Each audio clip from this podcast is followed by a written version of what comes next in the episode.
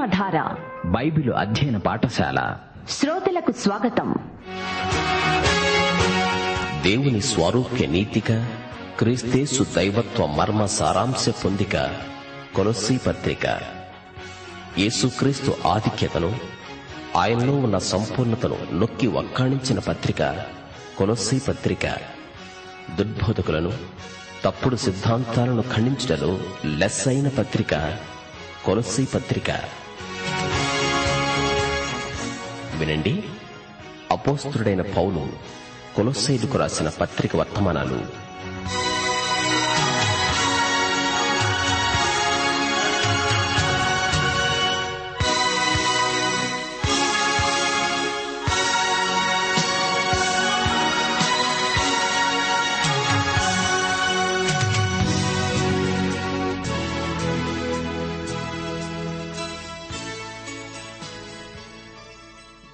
క్రీస్తునందు ప్రియ సోదరి సోదరులారా, మీరంతా బాగున్నారా?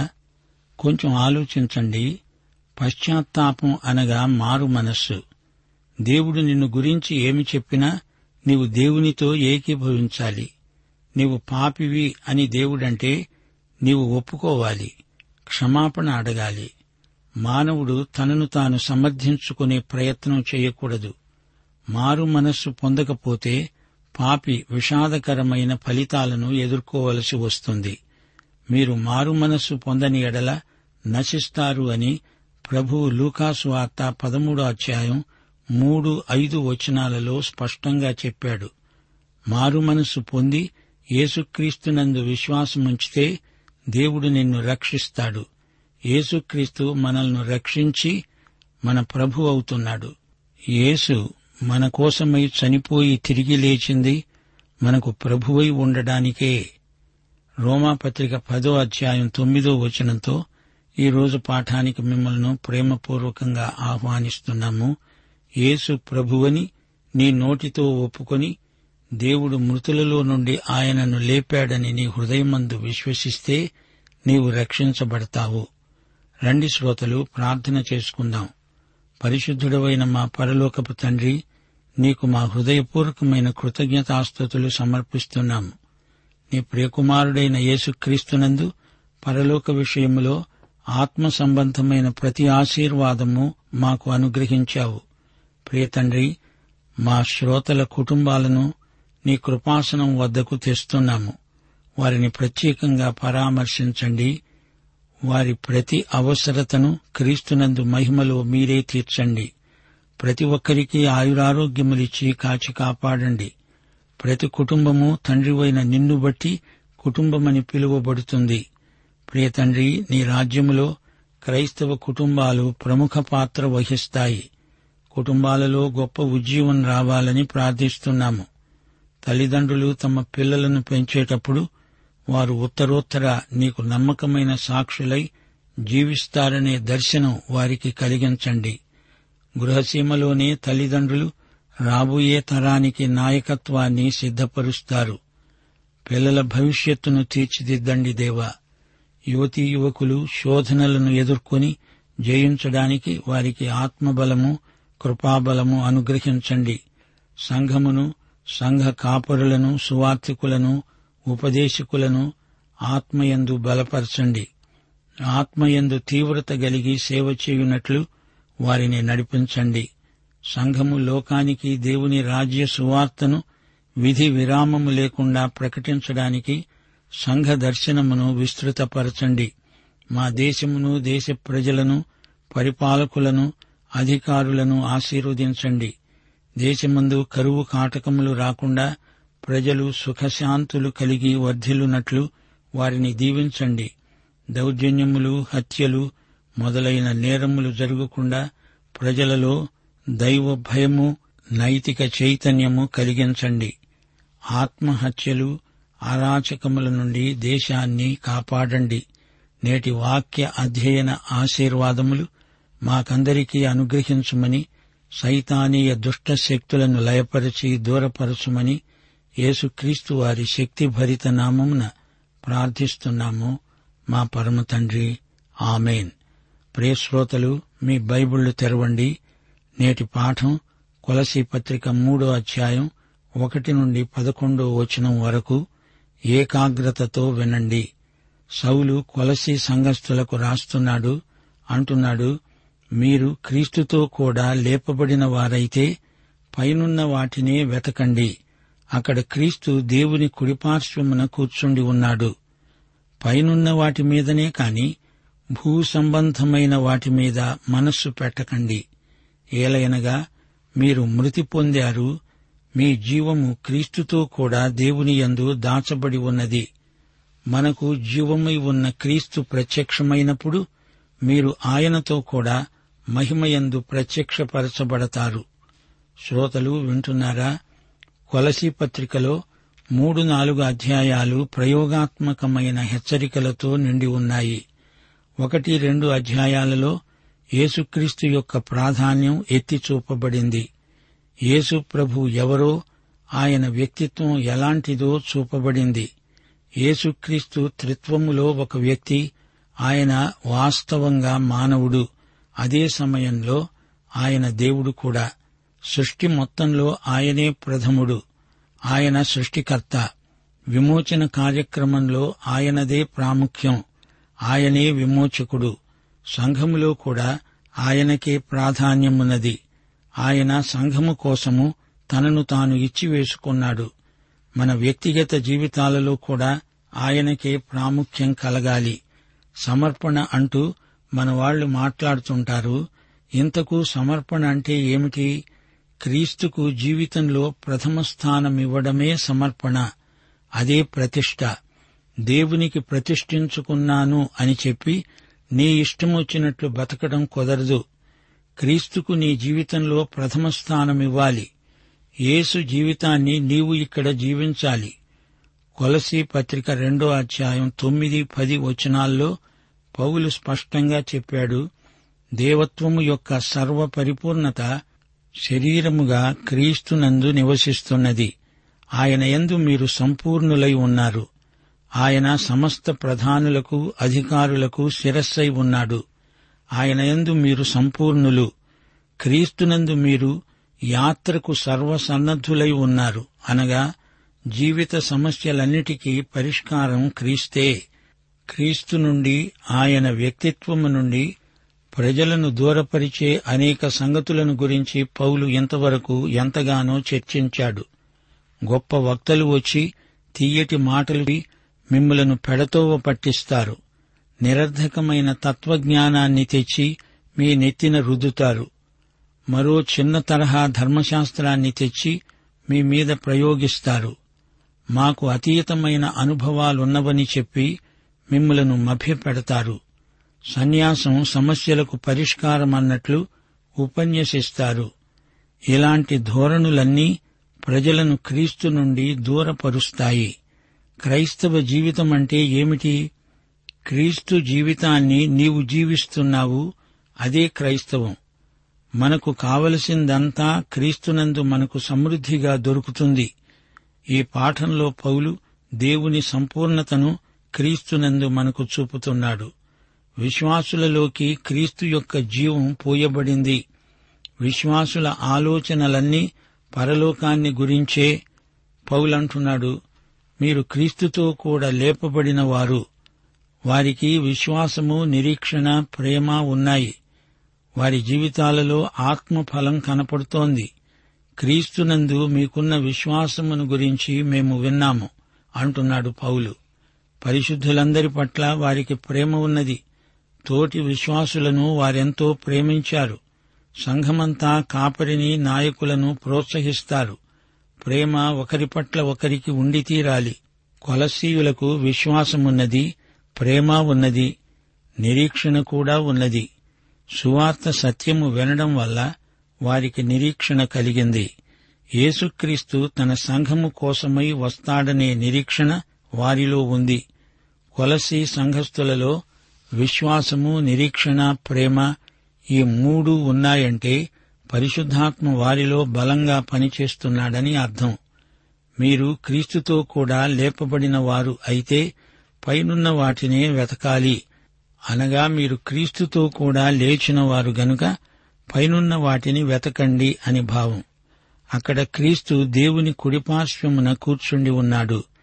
ఈ రోజున క్రీస్తు తన పరలోక సింహాసనము మీద తండ్రి కుడిపార్శ్వాన కూర్చున్నాడు. గనుక మనము ఇప్పుడేం చేయాలి? పైనున్న వాటినే వెతకాలి. అనగా పరలోక విషయాలను గురించి ఎక్కువ ఆసక్తి కలిగి ఉండాలి. ఆధ్యాత్మిక సత్యాలను అన్వేషిస్తూ ఉండాలి. పరలోక సంబంధమైన ఆశీర్వాదాలను కోరాలి, వెతకాలి, ఆశించాలి. వాటి కొరకై తీవ్రమైన అభిలాషను పెంపొందించుకోవాలి. పైనున్నవి అంటే ఏమిటి? క్రీస్తు పరలోకంలో ఉన్నాడు. క్రీస్తు దగ్గరికి ఆయనకు సన్నిహితంగా రావాలంటే దగ్గర దోవలేవీ లేవు. ఎవరూ మీకు దగ్గర దోవను చూపలేరు. ఏ మానవుడు క్రీస్తుకు బదులు నీకేమీ చెయ్యలేడు. నీవు చేయవలసిందల్లా ఒక్కటే, ఉన్నపాటున ఆయన దగ్గరికి వచ్చేయి. సజీవుడైన క్రీస్తు దగ్గరికి రావడానికి పరిశుద్ధాత్మ నీకు సహాయం చేస్తాడు. బైబిల్ గ్రంథంలో సజీవుడైన క్రీస్తు ప్రత్యక్షం ఉంది. అందుకే మేము దేవుని వాక్యాన్ని ఇంత శ్రద్ధగా బోధిస్తున్నాము. ప్రియ శ్రోతలు, వింటున్నారా? మీరు బైబిల్ చదివేటప్పుడు మీకేమనిపిస్తుంది? మీరు బైబిలులో క్రీస్తును చూస్తున్నారా? ఆయన సజీవుడు. ఆయన పరలోకంలో దేవుని కుడిపార్శ్వమున కూర్చున్నాడు. మనము ఆయననే చూడాలి, ఆయననే వెతకాలి. ఆయన్ను గురించి ఎంత తెలుసుకున్నా ఇంకా తెలుసుకోవలసింది ఎంతో ఉంటుంది. అందుకే ఫిలిప్పీ పత్రిక 3:10 పౌలు అన్నాడు, ఏ విధము చేతనైనా మృతులలో నుండి నాకు పునరుత్థానము కలుగవలెనని ఆయనను ఆయన పునరుత్థాన బలమును ఎరుగు నిమిత్తము, ఆయన శ్రమలలో పాలివాడనవటమెట్టిదో ఎరిగి ఉండే నిమిత్తము సమస్తము నష్టపరుచుకొని వాటిని పెంటతో సమానముగా ఎంచుకుంటున్నాను. ప్రియ శ్రోతలు, దేవుని వాక్యం అధ్యయనం చేస్తున్న కొద్దీ సజీవుడైన క్రీస్తుకు మనం చేరువ అవుతాము. దేవుడు మనలను క్రీస్తునందు చూస్తున్నాడు. మన మనోనేత్రాలు తెరుచుకుంటాయి. క్రీస్తునందున్నవారు దేవునికి చెందినవారే. పైనున్న వాటిని మనం మనస్కరిస్తాము. భూ సంబంధమైన వాటి మీదికి మనస్సు పోదు. పైన ఉన్నవి అంటే అన్నీ క్రీస్తుకు సంబంధించినవే. ఏవి సత్యమైనవో, మాన్యమైనవో, న్యాయమైనవో, ఏవి పవిత్రమైనవో, ఏవి రమ్యమైనవో, ఏవి ఖ్యాతి గలవో అవన్నీ పైనున్నవే. వాటి మీదనే మన ధ్యానముంచుకోవాలి. క్రీస్తు విషయాలు మన మనస్సును నింపేస్తాయి. చిల్లర విషయాలు మనం పట్టించుకోము. క్రీస్తును సమీపించడం, క్రీస్తుకు సన్నిహితులమవడం, క్రీస్తుతో మాట్లాడడం, ఆయన చెప్పినదంతా చేయడం, ఇదే మన దినచర్య. పరలోక విషయాలతో మన మనస్సును నింపుకుంటూ ఉండాలి. మనం మృతి పొందాము. ఎప్పుడు మృతి పొందాము? గలతీ పత్రిక 2:20 పౌలన్నాడు, నేను క్రీస్తుతో కూడా సిలువ వేయబడి ఉన్నాను. అనగా క్రీస్తు చనిపోయినప్పుడే ఆయనతో కూడా చనిపోయాము. క్రీస్తు నా స్థానంలో చనిపోయాడు. క్రీస్తునందు మనం చనిపోయాము. మన జీవము క్రీస్తుతో కూడా దేవుని యందు దాచబడి ఉన్నది. నేను మొదటి ఆదామునందు ఉండేవాణ్ణి. నన్ను తీసుకొని పరిశుద్ధాత్మ క్రీస్తునందు నన్నుంచాడు. ఇదే పరిశుద్ధాత్మ బాప్తిస్మం. మనం క్రీస్తులోకి బాప్తిస్మం పొందాము. ఆదామునందుండి క్రీస్తులోకి వచ్చాము. మనమిప్పుడు క్రీస్తునందు ఉన్నాము. అందుచేత మనము క్రీస్తు జీవితాన్నే జీవిస్తున్నాము. క్రీస్తు సంపూర్ణత నిన్ను నన్ను నింపాలి. క్రీస్తు జీవితమే మరి ఒకసారి మనలో పునరుక్తి అవుతుంది. అపొస్తలుడైన యోహాను తన పత్రికలో ఈ సంగతే వివరిస్తూ అన్నాడు, మేము నిత్య జీవమును చూచి ఆ జీవమును గూర్చి సాక్ష్యమిస్తూ దానిని మీకు తెలియచేస్తున్నాము. నిత్య జీవమును మీకు చూపుతున్నాను అంటున్నాడు. అంటే క్రీస్తునే చూపుతున్నాడు అని అర్థం. యేసుక్రీస్తే నిత్య జీవం. ఆయనకు చెందినవారు మహిమలో ఆయనతో కూడా కనపడతారు. ఇది త్వరలోనే జరగబోయే సంఘటన. కొలసీ పత్రిక 3:5 నుండి, భూమి మీద ఉన్న మీ అవయవములను అనగా జారత్వమును అపవిత్రతను, కామాతురతను, దురాశను, విగ్రహారాధనయైన ధనాపేక్షను చంపివేయండి. వాటి వలన దేవుని ఉగ్రత అవిధేయుల మీదికి వస్తుంది. పూర్వము వారి మధ్య జీవించినప్పుడు మీరు వీటిని అనుసరించి నడుచుకున్నారు. ఇప్పుడైతే మీరు కోపము, ఆగ్రహము, దుష్టత్వము, దూషణ, బూతుమాటలు అని వీటినన్నిటినీ విసర్జించండి. ఒకరితో ఒకరు అబద్ధమాడకండి. ఏలయనగా ప్రాచీన స్వభావము దాని క్రియలతో కూడా మీరు పరిత్యజించి జ్ఞానము కలిగే నిమిత్తము దానిని సృష్టించిన వాని పోలిక చొప్పున నూతనపరచబడుతున్న నవీన స్వభావమును ధరించుకొని ఉన్నారు. ఇట్టి వారిలో గ్రీసు దేశస్థుడని యూదుడని భేదము లేదు. సున్నతి పొందటమని సున్నతి పొందకపోవటమని భేదము లేదు. పరదేశీయని సిథియనుడని, దాసుడని స్వతంత్రుడని లేదుగాని క్రీస్తే సర్వము అందరిలో ఉన్నవాడు. శ్రోతలు వింటున్నారా? విశ్వాసి యొక్క జీవితం పరిశుద్ధమైనది. వ్యక్తిగత జీవితమంతా పరిశుద్ధమే. ఇతరులతో మన సహవాసం కూడా పరిశుద్ధమే. పరిశుద్ధత అంటే కొందరు క్రైస్తవులకు భయమేస్తుంది. పాపాన్ని గురించి భయపడాలి గాని పరిశుద్ధత అంటే భయం దేనికి? పరిశుద్ధత అనేది ఎంతో ఆకర్షణీయమైన మాట. వ్యక్తిగత పరిశుద్ధతను గురించి పౌలు ఇక్కడ మాట్లాడుతున్నాడు.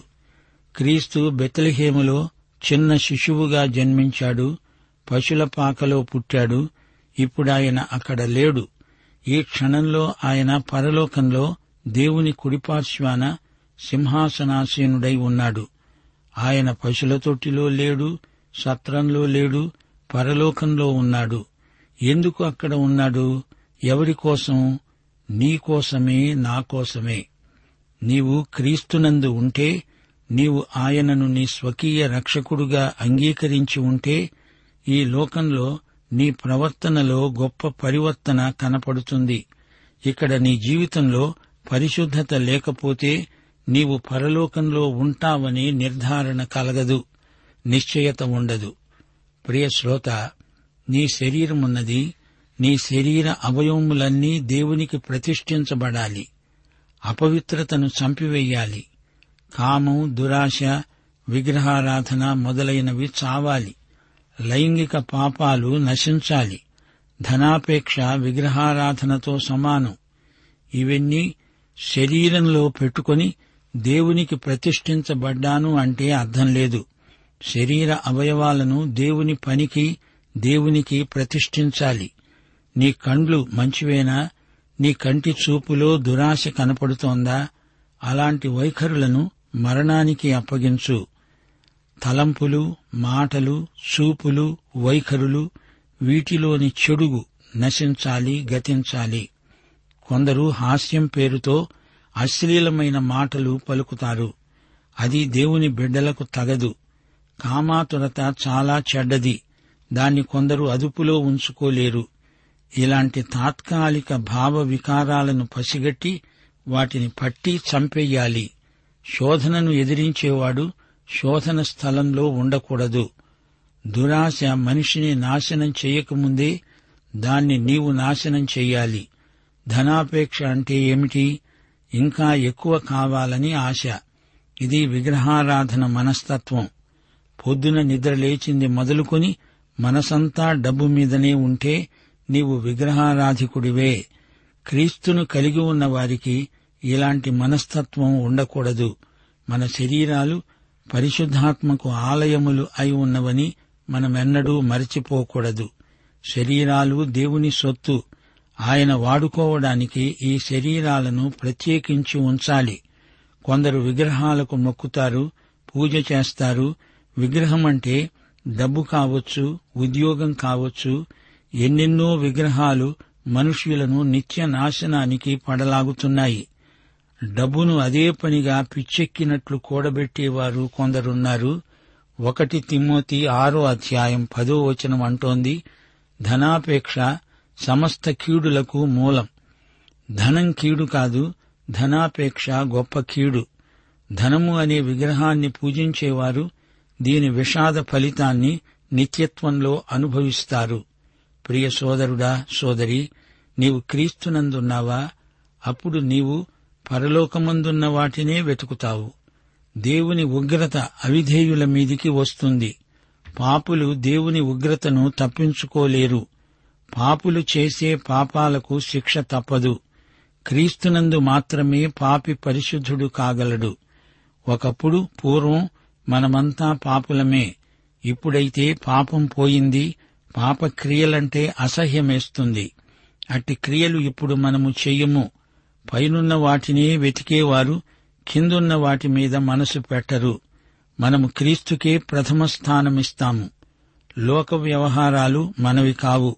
క్రీస్తునందున్న వారికి ఏ శిక్షావిధి లేదు. పూర్వము మనకున్న చెడు అలవాట్లను మానేయాలి. మాసిన బట్టలు విడిచేయాలి. పూర్వం మనం చేసిన పనులను తలంచుకుంటే ఇప్పుడు మనకే సిగ్గేస్తుంది. మాసిపోయిన వాటిని చెత్తబుట్టలో పడేయాలి. అబద్ధమాడకూడదు. దూషణ మాటలు పలకకూడదు. నీ కోపం పాపముతో కూడినదై ఉండకూడదు. కోపం ముదిరితే ఆగ్రహమవుతుంది. క్షమించే మనసుండాలి. కక్ష సాధింపు మనస్తత్వం దేవుని బిడ్డలకు తగదు. క్రీస్తు లక్షణాలు మనలో ప్రతిఫలించాలి. ద్వేషం ఉండకూడదు.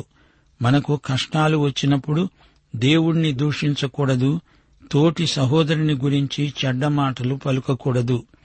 దేవుని మీద ఒట్టు పెట్టుకోకూడదు. ప్రాచీన స్వభావమును దాని క్రియలతో కూడా పరిత్యజించాల్సిందే.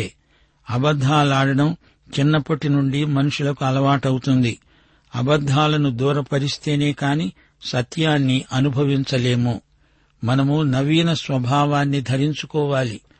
మనలో జీర్ణించుకుపోయిన ఈ పాత అలవాట్లను నిర్దాక్షిణ్యంగా చంపెయ్యాలి. పరిశుద్ధాత్మ మనలో ఉండి మనకు సహాయం చేస్తాడు. జ్ఞానముననుసరించి నడుచుకోవాలి. నవీన పురుషుణ్ణి ధరించుకున్నాము. నవీన స్వభావాన్ని అనుసరించి జీవించాలి. సంఘములో విశ్వాసుల మధ్య ఎట్టి భేదాలు ఉండవు. ఏ కులమైనా ఏ జాతైనా క్రీస్తునందు అందరూ ఒక్కటే. అందరినీ క్రీస్తునందు దేవుడు సమానంగా చూస్తున్నాడు. క్రీస్తే సర్వము. క్రీస్తే అందరిలో ఉన్నవాడు. క్రీస్తునందు మనమంతా ఒక్కటే. వ్యక్తిగతంగా మన పరిశుద్ధతను మనం పెంపొందించుకోవాలి. ప్రియ సోదరుడా, సోదరి, నీ హృదయం పరిశుద్ధత విషయమై అనింద్యముగా ఉన్నదా? యేసుక్రీస్తును నీ జీవితంలో ఏ స్థానంలో ఉంచావు? ఆయనకు ప్రథమ స్థానమిచ్చావా? అయితే ఈ పాఠమంతా నీకోసమే. పాఠం ఇంతటితో సమాప్తం. మన ప్రభువైన యేసుక్రీస్తు వారి దివ్యకృప, తండ్రి అయిన దేవుని పరమ ప్రేమ, పరిశుద్ధాత్మ యొక్క అన్యోన్య సహవాసము, సమాధానము మనకందరికీ సదాకాలము తోడై ఉండునుగాక. ఆమేన్.